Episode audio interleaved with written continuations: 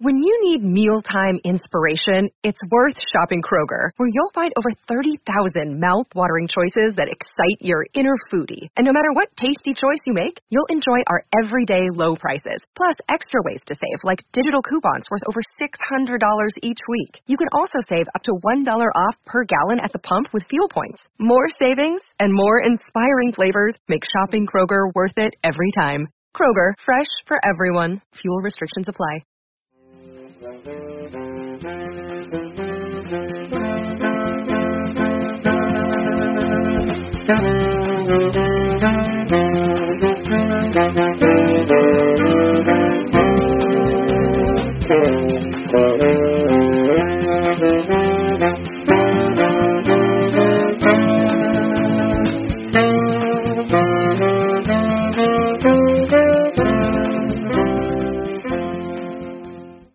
Hello, Badger fans, and welcome to another edition of Bucky's Fifth Podcast. As always, Tyler Hunt and Matt Belz here covering everything Wisconsin athletics.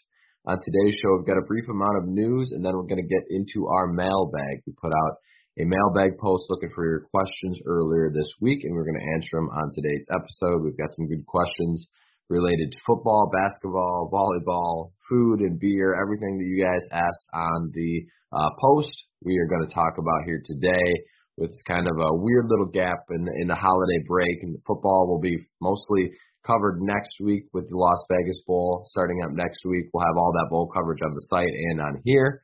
Um, but for today's podcast with basketball having now a game again this evening, wasn't a ton, so we figured a mailbag was the perfect time to pull out one of those episodes. Hopefully you guys will enjoy it. Matt, how are you this morning? Doing great. How are you? I'm good. Excited, excited for the holidays, excited to talk some mailbag. I always love doing these episodes because it gives us the chance to, to kind of talk a, a wide variety of topics. And it's always good to get some questions from listeners and, and that. So that should be a fun um, couple fun couple questions. I'm excited to get to some of them for sure. But before we do that, let's talk a brief amount of news here on the podcast, as we mentioned. Um, one of the bigger news stories: UW adds another preferred walk-on to the 2022 class. Wide receiver Grady O'Neill is out of Minnesota, the newest addition to UW's 2022 recruiting class. So Wisconsin, of course, lots been made of the recruiting class over the last couple of weeks. Some people are, you know, happy with the class that they put together. Some people are, you know, wanting more. But I think we can all agree that this walk-on class is is pretty good. I mean, they've got some guys that certainly could be scholarship guys elsewhere that they've put together, and now they've added the latest one in Grady O'Neill. So, what do you make of of that add-on for the Badgers? He, he's really elusive. He's really quick. Um, I think he's a guy that you take a flyer on. It's not like he had a whole bunch of other offers to go with. I mean, mostly Division two schools in Minnesota. Um, he played at St. Thomas, uh, so you're looking at probably a high academic kid. Uh, so I, I think you look at what he has. He's a little smaller. Definitely needs to add some weight, but but in terms of his, his quickness um, supposedly runs under a 4 5, 40 yard dash. So you're looking at somebody who's very quick, and, and maybe he can help you out down the line as he adds some weight. Um, I think that's what you got to hope for with a kid like this. But his versatility to play multiple positions is what you want in a walk on. And I think at the very least, he's a kid who could project to help you out in some special team situations down the line. Yeah, I'm glad you mentioned that. He seems like a kid that could certainly fill you out in in some some depth situations, special teams, something like that. Who knows? Maybe blossom into more. A guy like him with his athleticism, his speed, his elusiveness, gets in the weight room and, and puts on some weight and gets a little bit bigger and stronger. Certainly could be a situation where all of a sudden, um, you know, he's he's contributing to more. So it's it's again a lot of these walk on situations are usually win-win where you know you're not tying up a scholarship and maybe the player turns into more and down the road you end up you know offering him something but right now it's a situation where Wisconsin you know fills up some depth and uh, really builds to this 2022 class because like I mentioned earlier this walk on class is, is getting to be uh, a pretty good group and and this will be the the latest addition to that and hopefully he can um, give Wisconsin give Wisconsin some good production down the road. All right, our next piece of news Wisconsin basketball will be in action tonight if you're listening to this Thursday morning. Um, they ended up landing a game with George Mason, and uh, of course, a familiar name from years ago um, with that Final Four run. I think that's what everyone kind of thinks of when they think of that. But it's nice for the Badgers to add a game. Well, originally that Morgan State game was canceled due to COVID issues with Morgan State, so it'll be nice to see the Badgers back in action. Uh, what are you looking for in tonight's uh, contest with George Mason? I want to see if Wisconsin can come out and and perform early. We've seen them get off to slow starts, which has allowed a team to kind of hang in there, specifically Nicholls State. You look here, a team that they should beat, but this is a good program. George Mason's a good program. We we've seen them do tremendous things, but this is not the same talented team that we've seen before. They did beat Maryland this year on the road, so they're they are capable of doing it, but they also lost uh, five in a row in the middle of their season so far. Um, including losses to like Old Dominion and James Madison. So they're not uh, you know, world beaters by any stretch, but this is going to be a tough game for the Badgers. I, I think when you look at Wisconsin, you want to see can they shoot the ball a little bit better, and defensively, do they come out with that energy from the jump? They've done a really good job in the second half of kind of turning it on, flipping the switch, but they need to do it in uh, the first half as well because I do think that George Mason has some athletes that can test them, and this is a much better team than Nicholls State, um, at, at least on paper, what they could be based off of uh, the talent they have. Yeah, it's it's kind of a weird team when you look at their you know their schedule, and their record. You mentioned the five straight losses, but two Power Five road wins in Georgia and Maryland. So um, really an odd contest, but it's it's great to see that the Badgers were able to work up a, a game on somewhat short notice that way, and this should be a good test for them at home. I know, you know, that I know with this weird scheduling aspect that they're going through right now, where teams are canceling games and adding games left and right. At this point, it's just good to be able to play. I know, um, you know, having this long kind of layover can can affect some guys, and then all of a sudden you you know, we've got finals going on. You, you're thinking about basketball. You've got a lot going on right now, but it's nice to see them get a game that they should be able to handle. Once again, that's the point of this type of you know this type of team in, in this type of uh, schedule in this period. You want to have games that you feel like you can come out and, and execute and work through some things because there's a lot of other stuff on their plate. So I'm glad Wisconsin was able to play.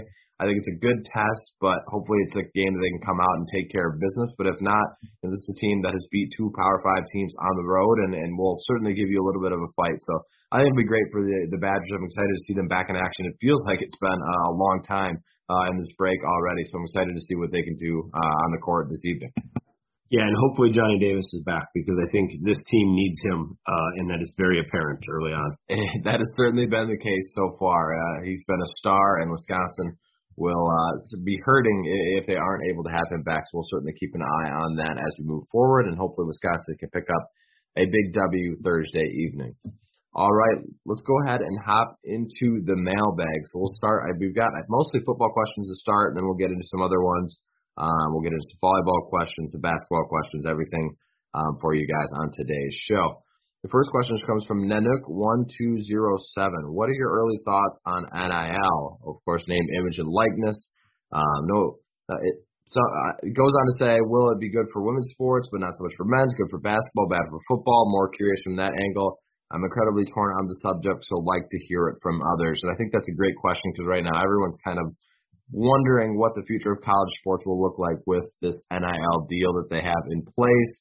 I think, in terms of my opinion, I think it's mostly good on the surface. I think there's certainly some situations we've seen across the country where it hasn't been great optically. I mean, I think like the Quinn Ewers situation, he goes and gets an NIL deal and then bounces for Texas without playing a snap. I think the situations where I know they started to cut back on on some of those deals involving the whole team, just because you're on the team, you get some sort of deal. They're trying to cut back on that, so I think it's mostly good. I mean, I know the the baseline is that athletes can now make money off their name images like this is what they want to do. But I still think it's pretty early. I think that's the thing that I look at and go, it's it's kind of the wild west right now still with NIL. We it's in place, but I think there's a lot of kinks to work through, and they're kind of working through it on the fly. So I think in a couple of years it'll certainly be different. Maybe they'll have it better, but right now it's it's almost too early for me to tell on and have super opinions because we're we're just so you know barely dipped our toes into this NIL water that we're going to have to face. Yeah, and I think right now you, you're seeing that things haven't really, you know, found that that sweet spot for the market. You're you're still seeing some volatility where players are getting wildly overpaid sometimes, or sometimes not getting paid at all. Um, I would assume that there's going to be um, some sort of leveling there eventually. I do think um, I know one of the questions involved women's sports. I think it's great for women's sports. Mm-hmm. I think um, you look at a person like Dana Rettke, who, um, you know, volleyball, you have the option to go play professionally and, and there's a lot of wonderful things you can get out of that but it's not like they're going to go and play professionally and make 72 million dollars like we can see sometimes with um a guy like Jonathan Taylor going to the NFL so to to go ahead and have that opportunity in college I think is really important um specifically for women in sports but um, also looking at it um, for for on the men's side of things, you look at it, and I think that Wisconsin is in a, a good spot with this. But in the end, I, I still think it's going to be the teams who are already paying their players underhandedly mm-hmm. are still doing it. Like if this is no different. I know Jimbo Fisher said on signing day that this is no different than what was happening. Now it's above water. So it's it is what it is. Um, I do think overall, I think it's a net positive. I do think that there are situations where you look at it and it's it's a little unsettling, like um, on the surface, but but overall, you have situations where guys are donating their NIL proceeds to the Children's Hospital at Iowa. You've got players um, going home and donating turkeys on Thanksgiving with using the, their NIL money. Um, in a in a world that everybody can be so callous sometimes, a lot of these guys are doing a lot of tremendous things off the field that don't always get um, talked about. And so I think that there's a lot of positives that are coming from it. I mean, even BYU, their their entire walk-on program getting scholarships. Mm-hmm. Those are the type of things that you love to see it being used for.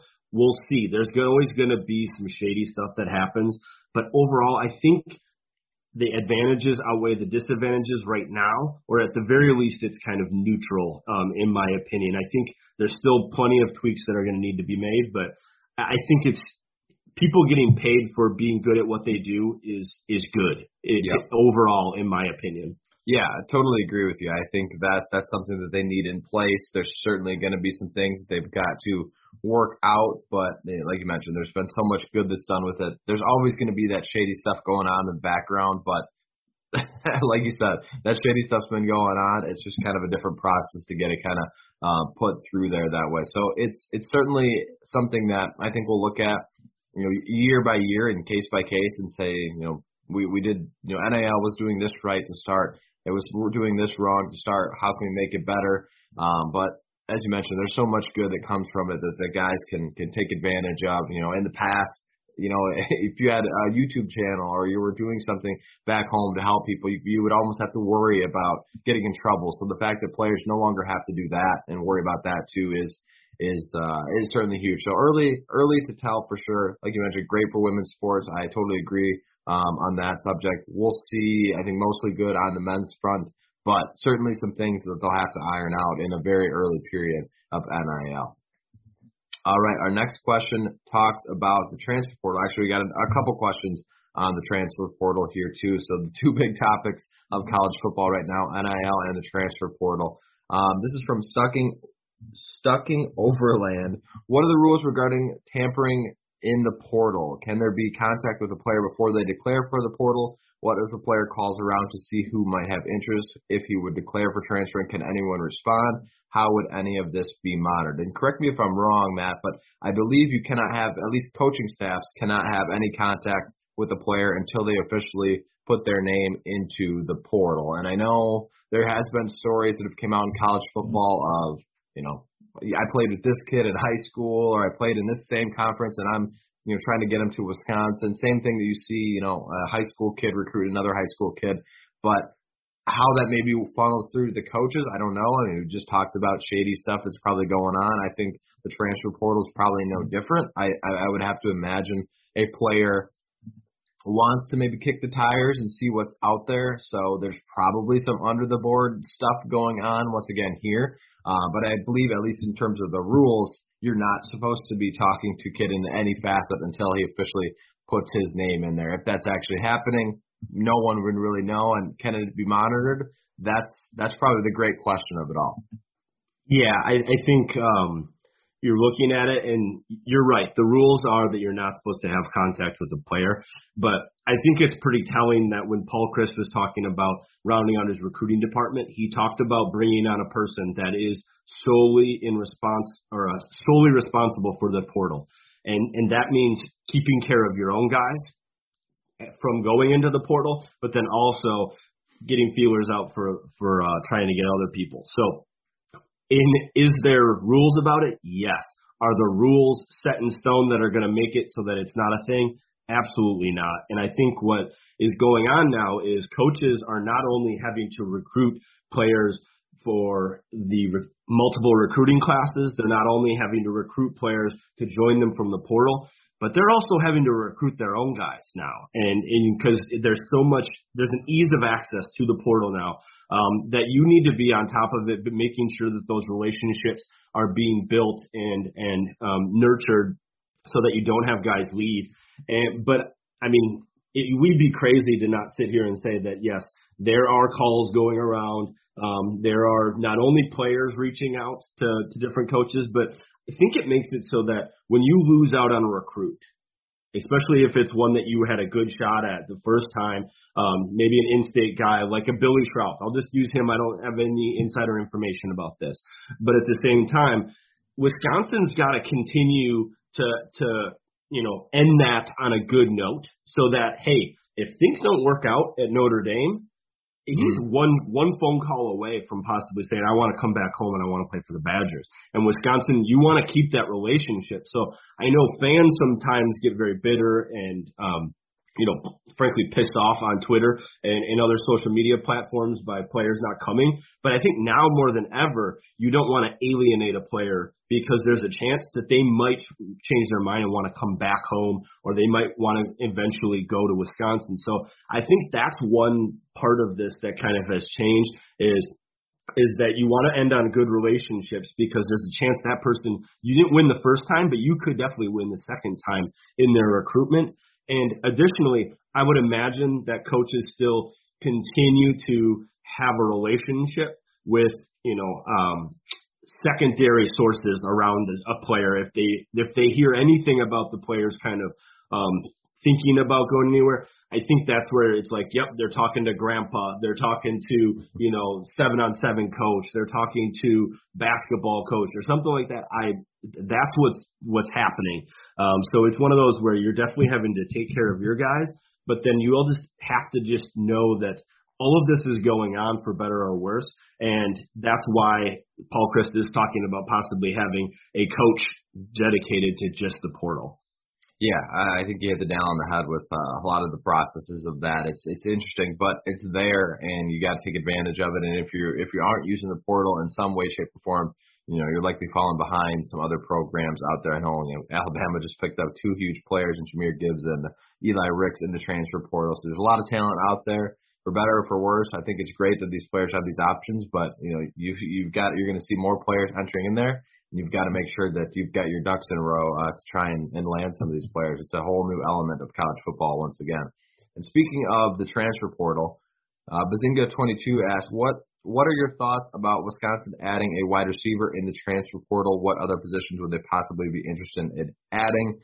Um, I had a post on Bucky's fifth quarter that was out yesterday, kind of talking about some positions and some players you could maybe take a look at. So go check that out. And one of them was wide receiver. So yes, I would think um, if if there was a position on there, I I would totally look for wide receiver. When you look at you've got Kendric Pryor departing, you've got Danny Davis departing. I think those are two huge players, and you know this season your offense certainly lacked explosive explosiveness in, in a lot of different ways. So a when you got all you've got, you know, you like what you see from Markus Allen, Skyler Bell's another player that I think you know could be really good. Chimere Dike is probably your your top target, but I mean, uh, Jim Radicki's been really good. Uh, is he ready to step up and be uh, wide receiver number one? I think he's got the talent to be there, but I could certainly see them trying to look for a, a veteran type player. So maybe break this question into, into a couple parts. I certainly think wide receiver should be on the, the top of the list in terms of positions for Wisconsin to be going after. Yeah, I think they'll definitely be looking. Um, Dike's the guy uh, this year, which I think, in all honesty, it might be helpful for them to have one player that's that is the guy that they can feed targets to. We saw that with Quintez Cephus. We've seen it so many times when you go back to Alex Erickson, Abby, like when they had one guy that was like, yep, he's our dude. Um, it can make it harder so that teams just focus on that, but at the same time, um, I, I do think it can sometimes simplify things for a quarterback as well.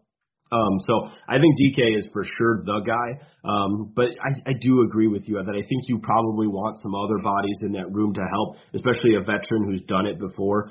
Um, I know that if you look at the way Alvis Whitted is recruiting, he likes bigger receivers. That is that is there is no question about that. He's looking for bigger bodies. Um, there's a reason they're bringing in Tommy McIntosh here.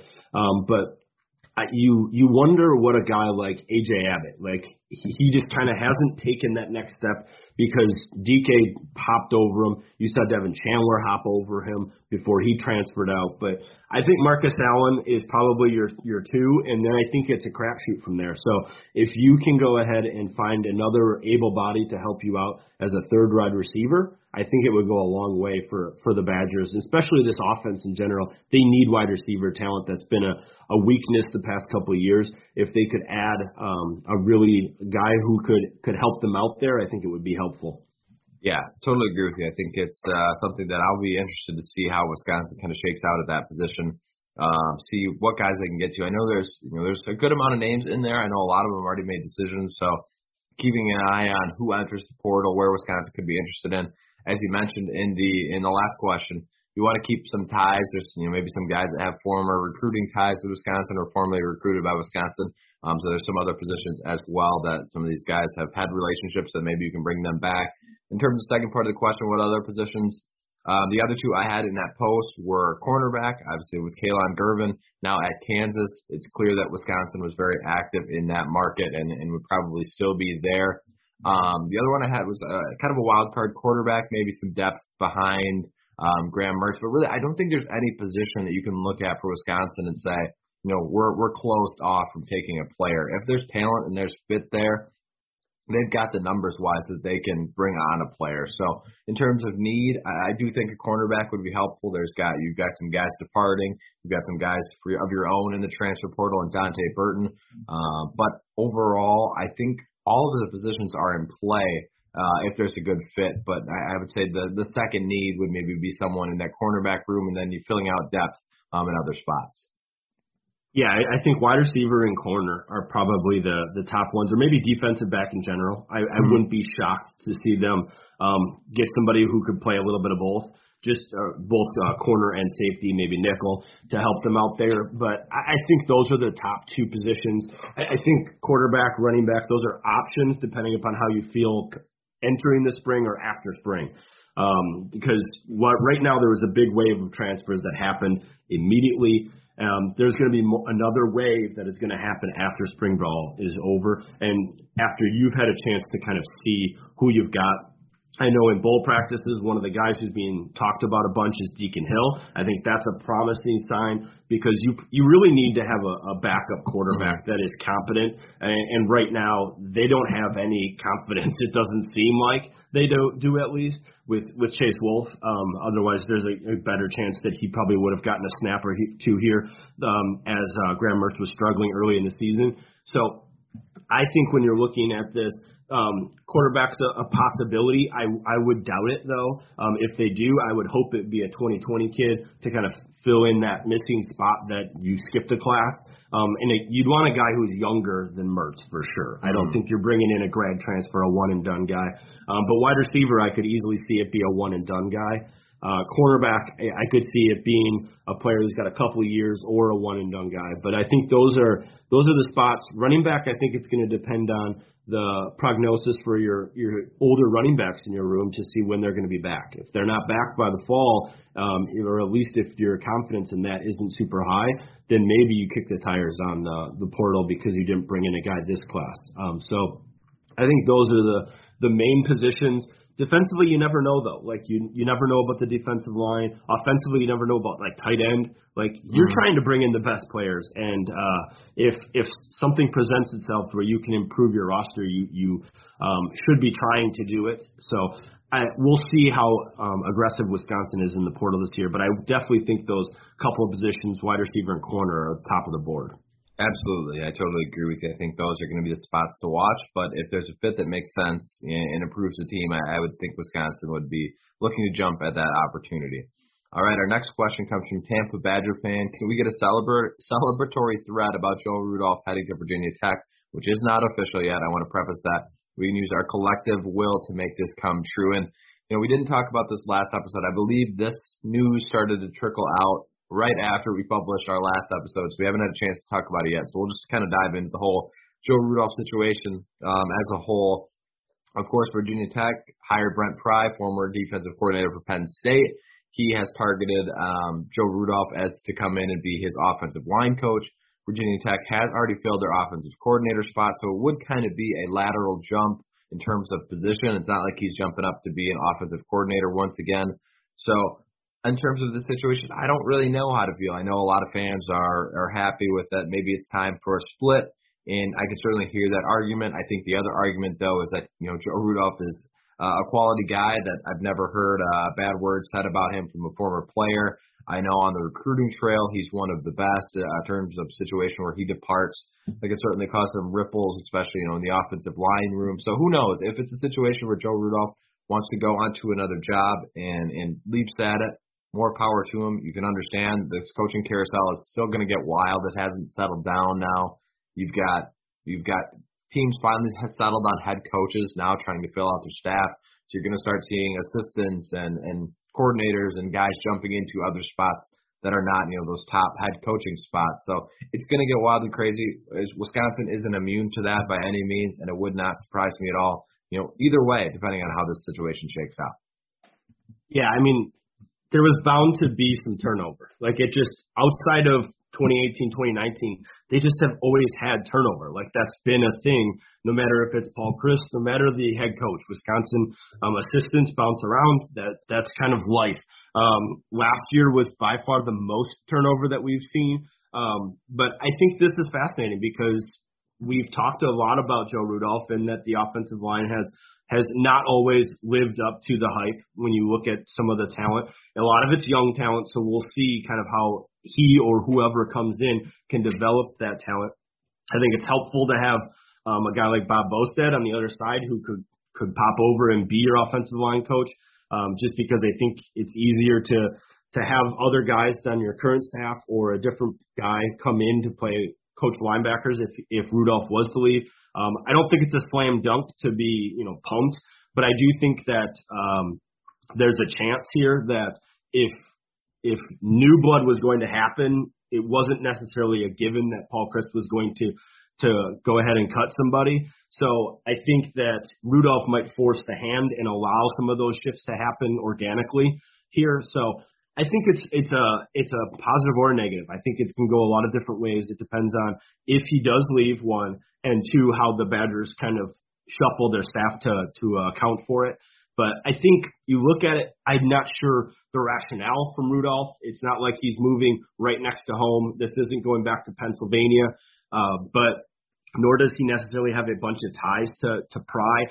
I I do look at it as maybe this is one of those cases where um, you know, Paul Chryst kind of told him to look around because that's a possibility when you mm-hmm. consider that last year he was essentially demoted um, and stripped of his offensive coordinator title, took a huge pay cut. Um, to then see that there was kind of some instability at the offensive line once again for chunks of the season. Maybe Paul Chryst wanted to do that. I know Jeff Potrykus um, said that this wasn't a move that Paul Chryst wanted to make that could be coach speak. We don't know. Um, so there's a lot of different variables here because you look at an Inoke Breckterfield. I'm I am I've got no insider knowledge of what went into his decision, but the fact that he jumped to Vanderbilt and then immediately after a year jumped to Washington kind of tells me that uh, you know you don't go to a lesser job at one point and then j- jump right away. I'm guessing he might have been pushed out by the Badgers, to be perfectly honest, because they had uh, Kolodziej in the staff and they loved Snee for the for the weight room. So I don't know about this, and um, I, I hope that Ru- Rudolph sticks around uh, because I do think tremendous human intelligent, um, really good with the players. But but at the same time, I do think that this could be what was needed to actually spur some change um, because they've been Chryst and him have been tied for so long that maybe that's what's what's needed. Who knows?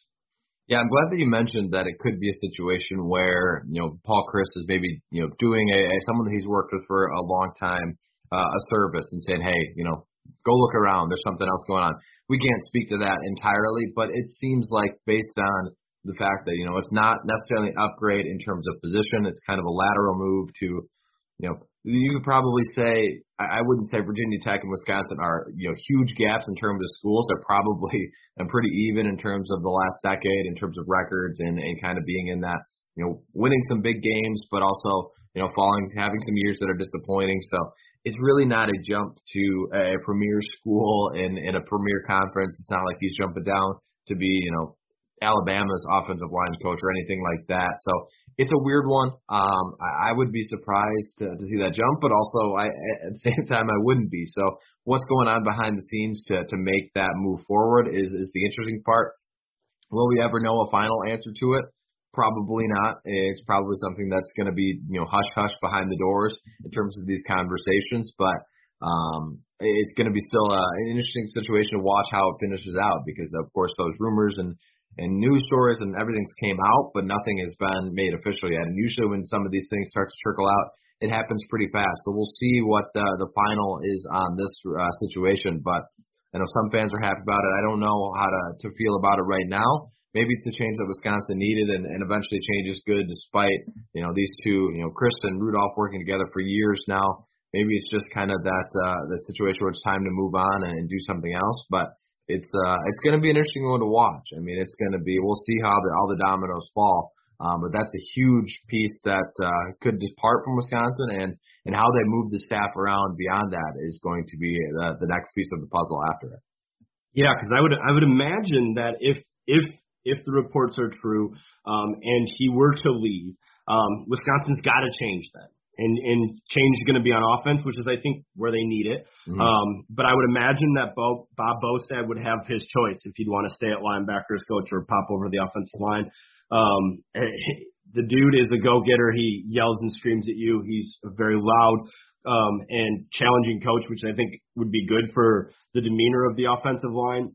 But um, I would assume that he might be the guy to pop over to the offense. I, maybe you make Bobby April uh, the guy who covers all linebackers. That would be a nice way to reward him. He's right now the run game um, defensive coordinator, so he does the front. Um, maybe that's a way to kind of bolster him. He's a guy who's going to eventually um, be sought after by people, so that's a way to kind of give him a little bit more money, and it also allows you to to use some of that salary that Rudolph had because he did have the the third highest staff of um, third highest amount of money on the staff behind Jim Leonhard and um, Paul Chryst that you can get an offensive coordinator and bring somebody in then. Um, so I, I do think that while it's not great to see another coach potentially leaving to a job that I would say is a step down based mm-hmm. off of um, recent history, it is an opportunity to bring about the changes that I do think that might be needed on offense because things do need to change. The, the last two years, um, I know a lot of people throw out 2020 as the COVID year, but it did happen, mm. and Wisconsin did struggle. So I think having somebody that can come in and help out in the quarterbacks and offensive coordinator role room to take something off Paul Chryst plate might not be a bad thing. And if Joe Rudolph's the one that has to leave because of that, so be it. I, I hope, um, and I do think he'll do fine wherever he ends up, or if he sticks around. I think Wisconsin will be in a good spot either way. I just find it interesting, like, where's the rumor coming from? Is it from, is it from Virginia Tech? Is it from Joe Rudolph's agent? Like, where, who leaked this? Mm-hmm. Um, and, and what's the rationale behind it? Because, um, that sometimes plays into what's going on as well. Because if Joe Rudolph is the one seeking out that opportunity, then the Badgers are better off if he does leave, right? Like you don't want a guy who's adv- advocating for other jobs to, to especially jobs that are going to be probably either a, a net neutral if you were to go. Um, I, I just I think you want them gone if that's the case. If he's actually politicking for this job. Yeah, absolutely. If you got one foot out the door, let's get that second one out the door, and maybe it's maybe it's uh you know win for everybody type of situation. I could certainly see it shaking out that way. So certainly one to keep an eye on as we move forward here. All right, we'll switch gears to some basketball questions now. Uh, which UW men's basketball player has impressed you the most this season out of Johnny Davis? Is there any that has been the most disappointing? That's a great question. In terms of outside of Johnny Davis, maybe a little bit more difficult, but they've all played well. I would say for me, I know it's not the flashy pick, but a guy that's really given Wisconsin a lot is Chris Vogt, and it's not a guy that I expected them to to get a lot from. I thought he'd be, you know, a few minutes type of guy, come in, play defense, be a big body in there. But for him to be a, a scoring threat has been really good. Um, you know, you already kind of knew what you had with Tyler Wahl. Steven Crowl, I think, has been really good. Um, so those those two the two bigs have probably been the guy that's been uh, most impressive because you know what you got in, in Brad Davison. Certainly could say Chucky Hepburn. I know he's kind of struggled of late, but all of these uh, outside contributors, these new contributors that we haven't seen, um, have been pretty impressive and have helped will Wisconsin to a really good start this season. So I would probably go with those two. Yeah, I mean, you look at this, and I would agree with you. I think Chris Vogt is probably the top answer. Um, but that's also looking at it maybe a little recency bias here because the last two games he's played really well uh, against Indiana, Ohio State. The the previous eight games didn't do a whole lot, right? Like so, um, I do think that he's been a guy that's been impressive, has helped them out quite a bit, especially as Steven Crowl has struggled the past couple games. But um, for me, I think the guy who's impressed me um, has been Brad Davison. I, I think you look at him uh, overall, he's been playing really good. I imagine where this team would be if they didn't have him. I mean, Johnny Davis is obviously the top guy. If they'd be absolutely screwed if they didn't have him. But Brad has has had to help out by running the point guard when they were out of guys early in the year. He's done all sorts of different things, and he's been a, a tremendous player, pretty consistent this year. He still had those couple of games where he's in single digits, but he's also poured in games against like Georgia Tech where he drops 27, against Providence 25. So you're looking at a guy who's who's done a lot of really big time things, and that's nothing different for him. But he's done a better job of shooting from two. Um, he, he's still hitting from three about at the same clip, but he's just providing and taking a nice step to his game this season that I think um, needs to be recognized as well. So I would think Vogt is the top guy, but I have been impressed by Brad Davison as well this year, based off of he's taken kind of another jump um, over the course of his career, which I think has been helpful for him. Yeah, I think that's a great point. You have certainly got a, a nice jump from Brad Davison compared to what he's done in the past. So he certainly deserves some kudos in that regard as well.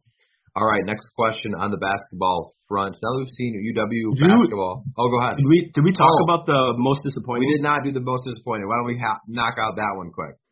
Okay. Um, I, I think there's a couple different answers. I think for me, most disappointing is three point shooting for a, for Tyler Wahl. Um, Chucky Hepburn and Steven Crowl. I, I think you and Ben Carlson. Those guys are really struggling from three this year, all shooting under 30%.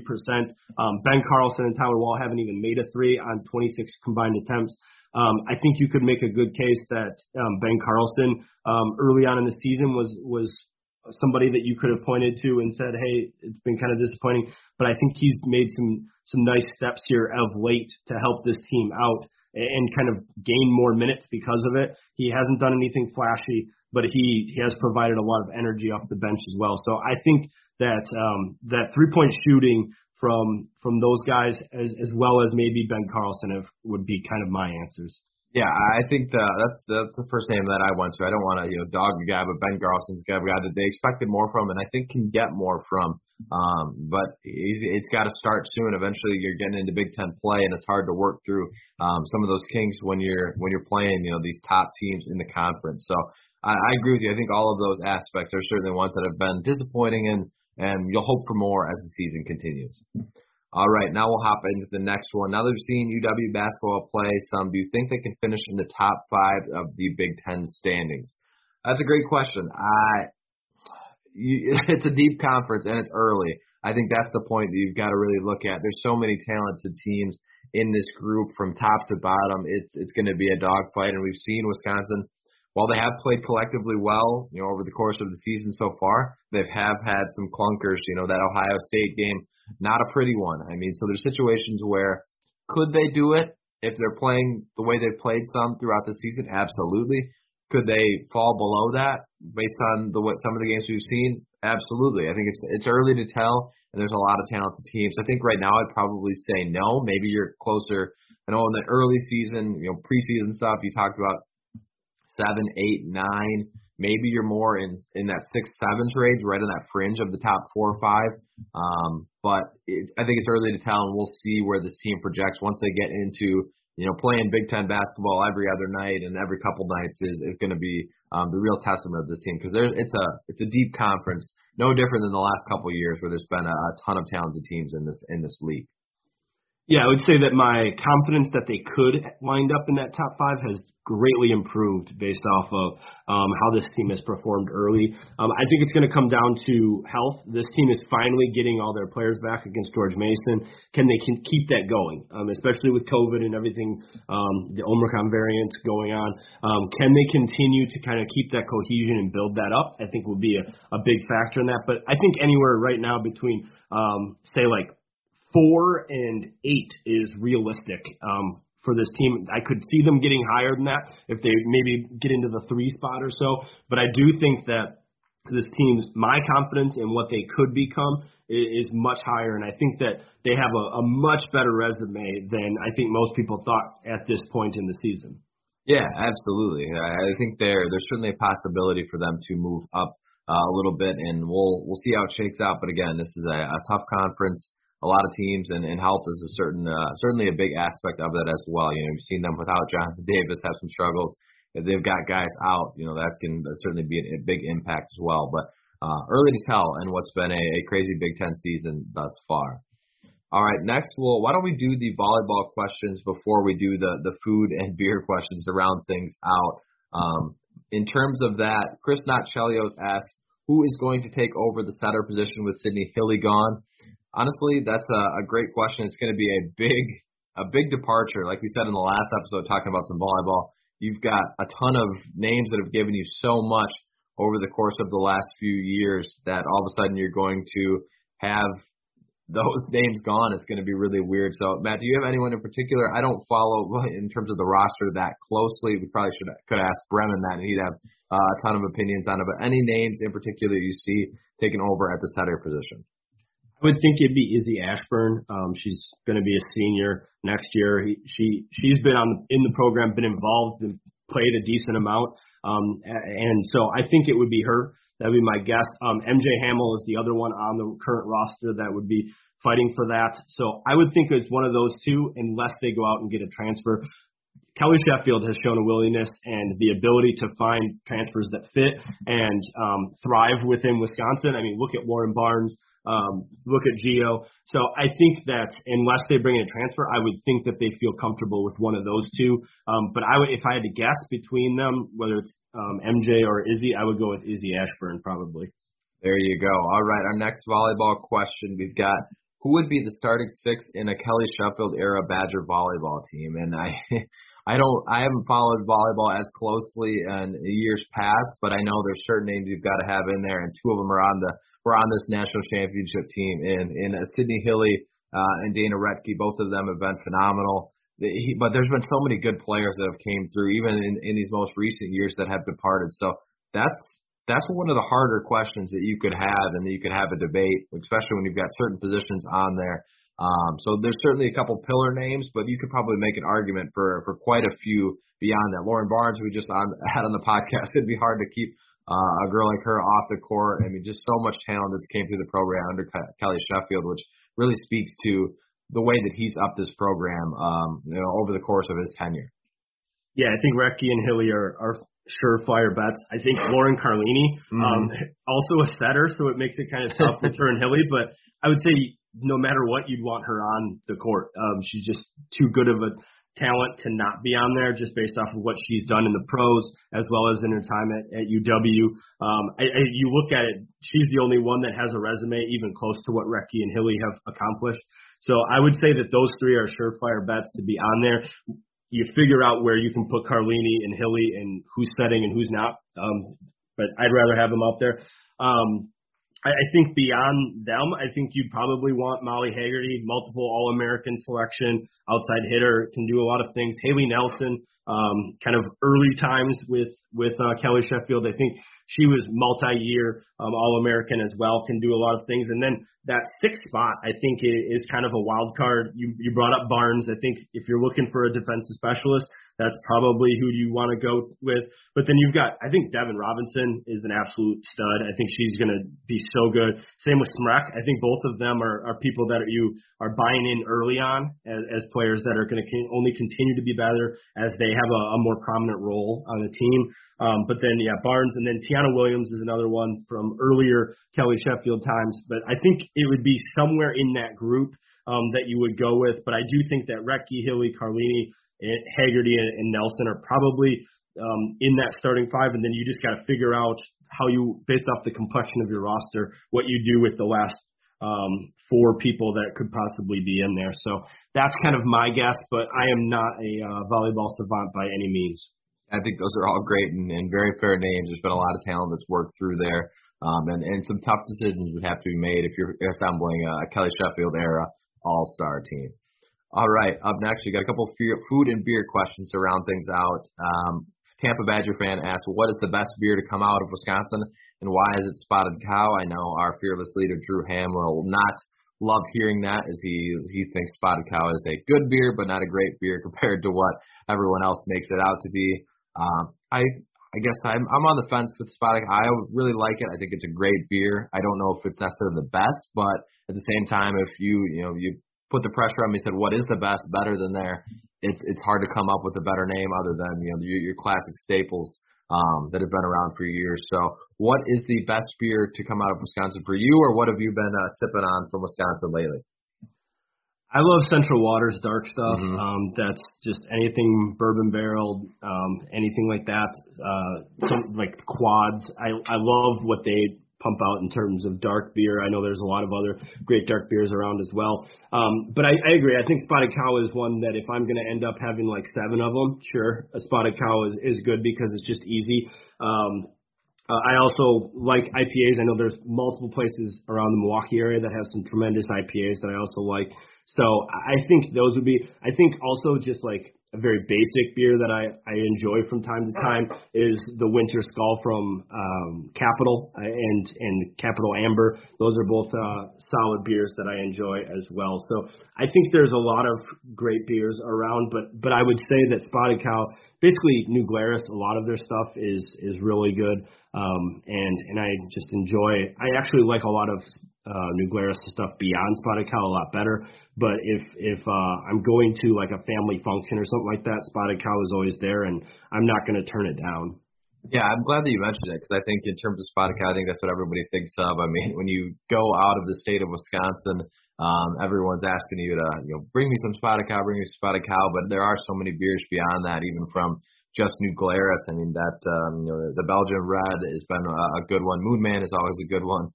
Um, they've always got the seasonal ones that they put out, um, you know, the, the cabin fevers and, and those couple other ones that. So you you've got just New Glarus and you've got how many other ones? Toppling Goliath. So you mentioned Central Waters, which is one uh, a lot of people like. There's an uh, immense amount of breweries in this state, so you're it'd be hard pressed to to go wrong um, with any of them. So that uh, that's that's a tough question that you could probably spend an entire podcast uh, debating back and forth in terms of the best beer to come out of Wisconsin. Yeah, and anything Oktoberfest from just about anywhere in Wisconsin, I'm gonna be content with. So that would be like if we're looking for a best beer, I just love Oktoberfest. So that would be my regardless of what it is. I know Staghorn's really good from them, um, but I, I love Oktoberfest. Yeah, it's it's hard to beat uh, a crisp fall morning uh, with uh, headed to a, a Wisconsin Badger tailgate, and you've got some Oktoberfest beers in the cooler. It's uh, hard to beat that for sure. All right, our last question in terms of food and beer. What do you put on your brats and what goes in the perfect Bloody Mary? That's from Chris, not Chelios. Um, I think I'm going to get some heat for this, but uh, I'm kind of uh, I'm kind of a basic in in in terms of a brat. A lot of the times I just go with the ketchup, which I know people will hate to hear in terms of sauerkraut and onions and all that options. Growing up, I uh, I hated onions, and I've kind of gotten over that now, but I'm still not you know, slopping them onto uh, everything. So that's a, a personal issue I've got to work through because I know a lot of people here, you know, catch up on a brat and will probably um, shake their head, but that's that's uh, what I go with most of the time, and I'm starting to uh, expand my palate a little bit more of late, but uh, I haven't made that commitment to changing it just yet. That's fair. Um, I, for for brats, I I do like onions. Um, I think my number one thing is that I like Silver Springs beer and brat mustard. Um, if you get the right batch of it, like you get the right bottle, it just delivers a kick that kind of makes your eyes water and, and wakes you up in the morning. So I think that would be my topping. I don't mind if there's only ketchup. I, I'll I'll do it, but um, I think for me, if if there's a, a good mustard, spicy mustard that can clear the the nostrils, I'm going with that. There you go. All right, and then the last one, what goes in your perfect Bloody Mary? You know, I'm in terms of Bloody Mary, I'm not super picky. I'll I'll drink pretty much most of them. It's hard to make a bad one. Um, there have been. I, I personally like mine uh, a little thicker, you know, with, with with a Worcestershire sauce in there, and I like mine spicy. Give me as much Tabasco um, and, and stuff that you can have on there. I it's not something that I want to be you know, putting down fast. I like to to have that spice in there. So any sort of hot sauce or Tabasco, whatever you want to put on, some horseradish, anything to make it a little spicy, and then I always like to have uh, some sort of like a splash of pickle juice or just a pickle in there, and then you know give me a whole appetizer row um, on on some sort of skewer uh, to top things off. It's, it's you can you can make a lot of different uh, Bloody Marys uh, that way. But as long as it's got some spice and some kick in there for me, uh, I'm happy with it. Yes, spicy as hell is really what it comes down to for me. I agree with you that um, having having a nice mixture of um, things to go with it, whether it be cheeses and um, beef stick, I am going to be extremely happy. Um, but one thing that it doesn't go in a perfect Bloody Mary, but in order to get a Bloody Mary, and for me to have the full experience, I also need a good chaser to go with it. Beer yeah. chaser on the side, I think helps make the whole experience uh, top notch. So that's one thing that I would add to it. But spicy as hell with a beer chaser, and I'm in heaven. There you go. you can tell it's uh, two gentlemen from Wisconsin uh, hosting this podcast for sure, because I, I wholeheartedly agree with uh, that added point. That can that can make or break a situation when you get that uh, Bloody Mary done, and then you've got uh, nothing to sip on after that. So a nice little small chaser there, followed by probably another beer chaser, is always a great situation. All right, guys. Hopefully you enjoyed our mailbag episode. It was fun to talk a little bit of everything, including some food and drink. We always like doing that with you guys, and it's been a while since we've done a, a mailbag episode. So thank you for listening. Next week will be we'll of course have our Arizona State Las Vegas Bowl preview, and then I believe uh, the game is on Thursday, so we'll have a recap episode um, the day after that. So it might be a little spaced out, but we want to make sure we're covering, you know, a the uh, the Las Vegas Bowl. We'll talk about some basketball in there as well. As I mentioned, guys, as always, thank you for listening. Have a happy holiday. Um, we will talk to you next week on Wisconsin.